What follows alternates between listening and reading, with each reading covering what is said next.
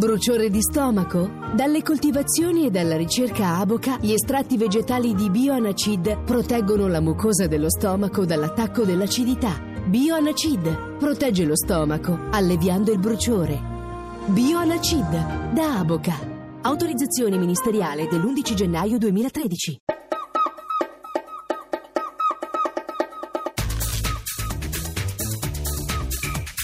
Habitat GR1 Ambiente.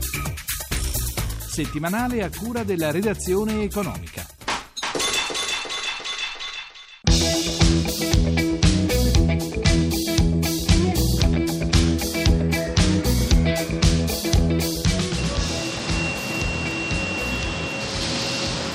Siamo all'interno di una fabbrica di vetri speciali a San Vito al Tagliamento, provincia di Treviso, dove nascono ogni giorno decine di migliaia di bottiglie di tutte le forme e per ogni contenuto.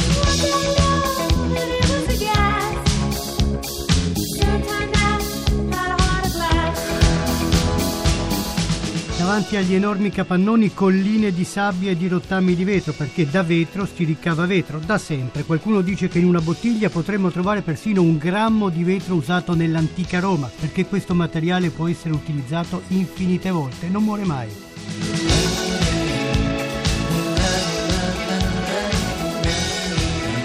Buonasera da Roberto Pippan, ci guida il vice direttore dello stabilimento, l'ingegner Mirko Gregoris. Il rumore è forte e ci potrebbero essere anche rischi per quel che riguarda l'inquinamento. Per questo motivo i controlli sono ferrei. Abbiamo molti limiti sulle emissioni, soprattutto dei due forni, quindi ci sono le ciminiere che portano i fumi in atmosfera, sulle ciminiere ci sono gli analizzatori dei fumi e quindi sappiamo in tempo reale la quantità di inquinanti che vanno sull'ambiente. Alcuni forni usano l'olio denso, anche qua era stato usato l'olio denso, ormai si va tutti verso il metano anche perché da un punto di vista dell'inquinamento dà dei vantaggi. La miscela di vetro viene fusa attraverso o le fiamme sulla parte superiore o l'energia elettrica sulla parte inferiore e laterale del bacino del forno, quindi della camera. Cosa c'è nel forno? Nel forno all'interno c'è la miscela, sabbia silicea, rottame di vetro, altri tipi di rottame tipo la sabbia di vetro, altri elementi invece che servono per la fusione tipo la soda o per dare una colorazione alcuni minerali, quindi raggiungere il colore desiderato che poi deve avere il vetro finale. Qua ci sono due operatori che costantemente sono qua, controllano i parametri di funzionamento del forno, ovviamente hanno degli allarmi per cui se succede qualcosa intervengono in modo istantaneo, c'è anche un aspetto ambientale per cui le emissioni vengono costantemente monitorate anche quelle, oltre ai parametri del forno.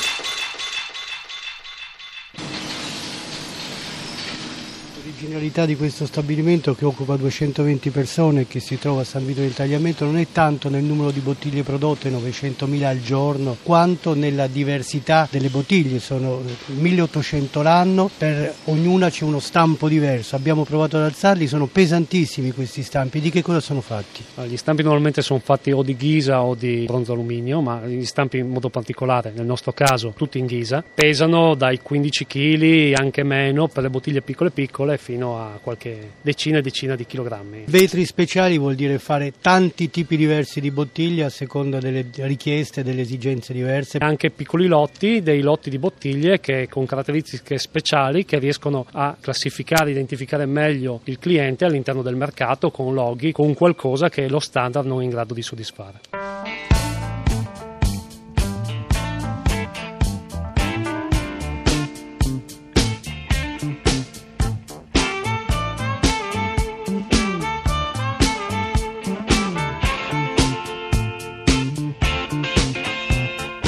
Esaltare la bellezza del vetro un ruolo fondamentale lo ha il design. Ogni contenitore parla del prodotto che contiene, lo protegge dalle imitazioni e ne racconta la storia. Giuseppe Pastorino è il presidente della sezione contenitori in vetro di Assovetro, l'associazione che rappresenta i produttori. Il contenitore insomma non ha segreti. Non ha segreti e non vuole averli perché il vetro ha delle caratteristiche straordinarie in termini di conservazione del prodotto e di difesa sia della salute del consumatore sia della qualità e delle caratteristiche del contenuto. E l'industria del vetro sta cercando di lavorare per trovare delle chiavi di reazione per uscire da questa crisi e quindi di utilizzare ancora meglio le caratteristiche del vetro, la sua utilibilità, la sua trasformabilità, la possibilità di creare delle forme, dei colori nuovi per dare maggiore riconoscibilità, maggiore valorizzazione al prodotto e quindi aiutare da un certo punto di vista la ripresa dei consumi interni, ma soprattutto la possibilità di rendere più appetibili i nostri prodotti per l'esportazione, che credo sia una delle chiavi fondamentali per reagire alla crisi. Anche l'industria del vetro ha subito una leggera flessione, però è migliorata dal punto di vista ambientale. Ha continuato a lavorare moltissimo sulla sostenibilità, sull'ecocompatibilità e quindi i risultati, eh, per esempio nel riciclo del vetro, sono ulteriormente migliorati. Nel 2012 abbiamo superato il 70% di riciclo effettivamente realizzato per produrre nuovo vetro con le stesse caratteristiche di quello da cui deriva. Questo ha comportato ovviamente anche dei benefici sia in termini ambientali sia in termini di risparmio e di efficienza energetica. L'effetto del riciclo, oltre ad avere un'importanza fondamentale in termini ambientali, ha anche un'importanza notevole in termini economici perché permette di ridurre notevolmente i consumi energetici con effetti economici e indirettamente chiaramente anche ambientali.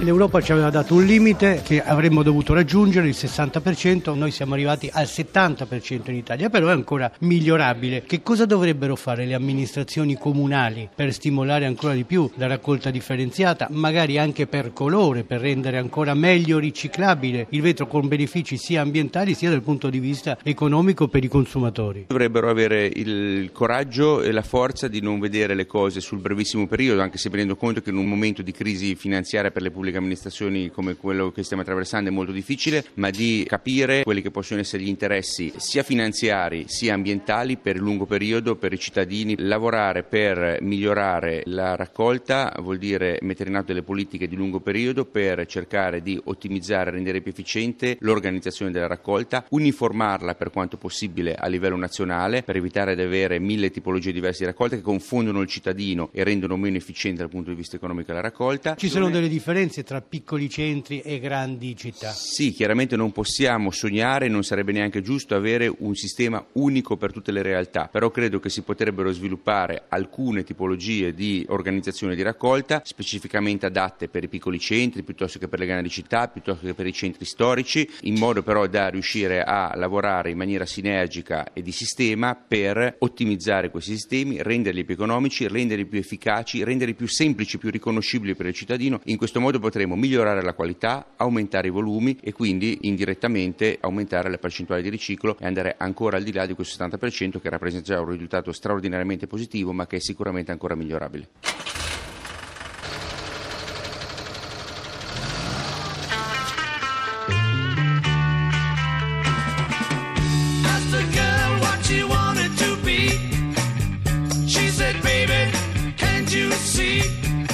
Le organizzazioni ambientaliste lo dicono ormai da tempo, per ridurre le emissioni nocive occorre passare dal trasporto su gomma a quello su rotaia e via nave. Attualmente invece l'85% del trasporto merci nel nostro paese è ancora su gomma. Baby,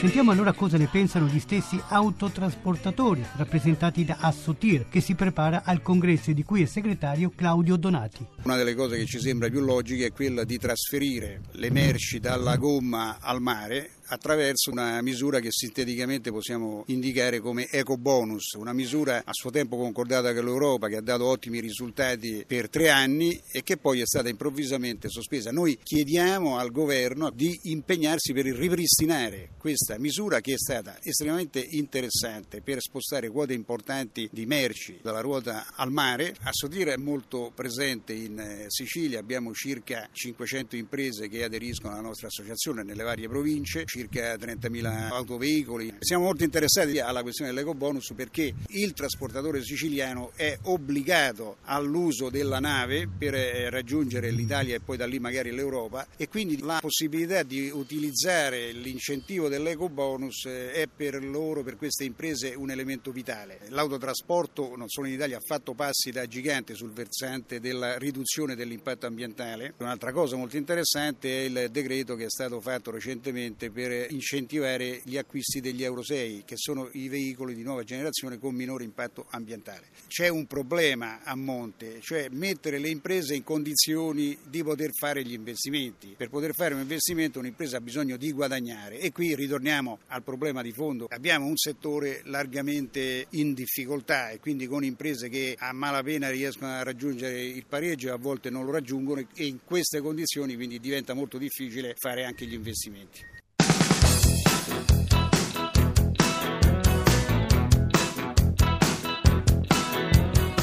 Anche la chimica può dare un contributo alla riduzione dell'inquinamento e delle emissioni climalteranti. Il professor Armando Zingales, presidente del Consiglio nazionale dei chimici, è convinto che la chimica verde, quella cioè che ha basso impatto sulle risorse non rinnovabili, abbia enormi potenzialità. L'intervista è di Vittorio Cota. Gli esempi che possiamo fare sono quelli per cui dei processi che oggi vengono fatti a partire dal petrolio vengono poi ottenuti a partire da risorse rinnovabili come mais, come scarti di produzioni agroalimentari e cose di questo genere, ma anche chimica verde, ottenere prodotti chimici fini con processi che producono meno anidride carbonica, consumano meno energia. A che punto siamo sulla strada della chimica verde? Dal punto di vista della ricerca a buon punto, dal punto di vista dell'implementazione ancora molto lontani. Ci sono delle forze che ostacolano fortemente la chimica verde per motivi che non sono viscerali, perché qualcuno ce l'ha col verde o col bio, ma per motivi che sono di ordine finanziario economico. Il grande vecchio della finanza, cioè quelli che hanno le azioni delle grandi società multinazionali, sanno che in questo momento negli Stati Uniti si trova del petrolio a prezzo abbastanza basso, ricavandolo dagli scisti bituminosi e per questo hanno interesse e volontà a non implementare la chimica verde. Quindi è la solita battaglia contro i giganti del denaro, le multinazionali. Ce l'ho con quei giganti dei soldi che per miopia o per troppa vista sul proprio mercato mettono in ginocchio le economie di altri continenti. L'idea che mi sono fatto parlando e ascoltando i miei colleghi americani è che in questo momento ci sia qualcuno che voglia mettere in ginocchio l'economia europea perché questo giova all'economia del nuovo continente.